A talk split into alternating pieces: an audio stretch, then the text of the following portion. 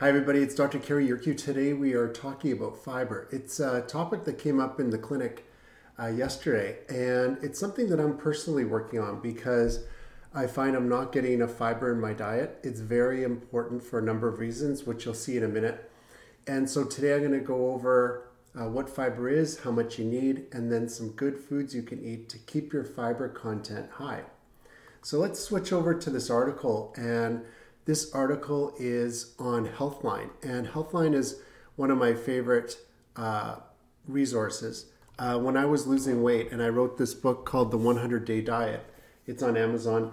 I um, found that Healthline was one of the best uh, resources for accurate information, information that's very uh, simple to understand and has some research behind it. So I used Healthline for this and it talks about fiber, how important it is that it leaves your stomach um, undigested, so it passes through your digestive system, ends up in your colon, where it feeds the friendly gut bacteria, leading to various health benefits.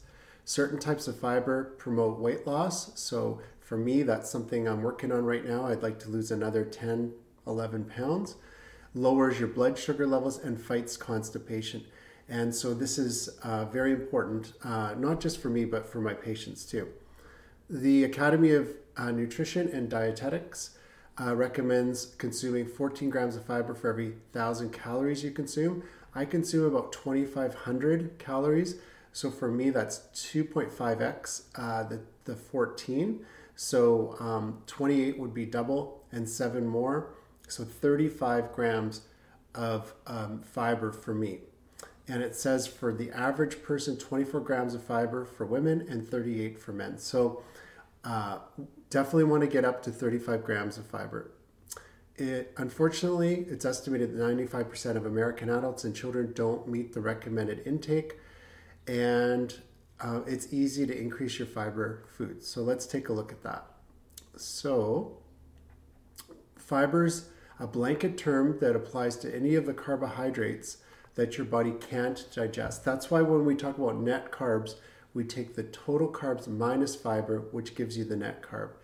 The fact that your body doesn't use fiber for fuel doesn't make it uh, less valuable to your overall health.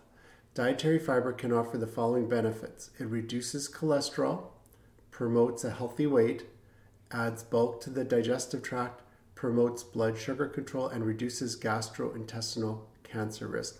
Now I'm going to put this uh, link in the show notes so you can uh, read this for yourself, but we know that it's important.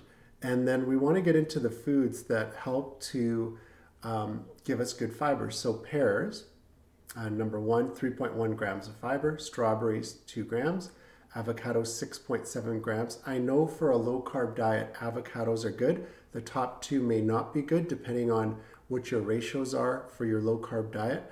But definitely avocado for me is something that I should be eating uh, on a regular basis. So 6.7 grams of fiber.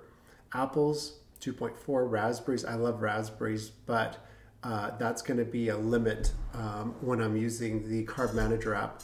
Uh, so occasionally for raspberries, 6.5 grams, because there's a little too much uh, sugar in there. Bananas, 2.6 grams. Carrots, 2.8 beets 2.8, but these are higher sugar. So again, if you're on low carb trying to lose weight, be careful with those. Broccoli 2.6, that's going to be good right there. So I want to eat that um, more regularly. Artichokes 5.4, Brussels sprouts 3.8, lentils 7.3 grams. I don't eat a lot of lentils, but that would be something that would be really good because it's high in protein and uh, it's good for a low carb diet. Uh, kidney beans, 6.8. Split peas, 8.3. Chickpeas, 7. So any one of these, um, after we're done this recording, I'm going to add them to my grocery list.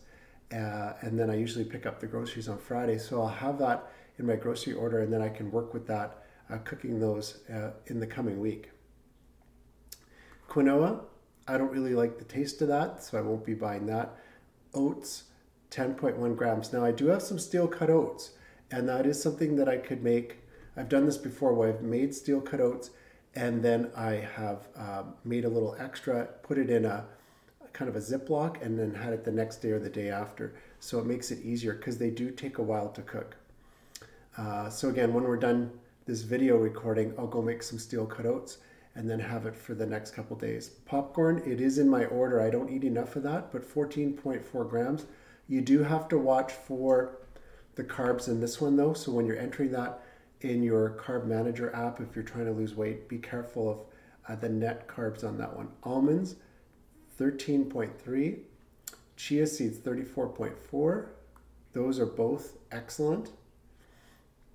Sweet potatoes, 2.5. Dark chocolate, which I like, 10.9.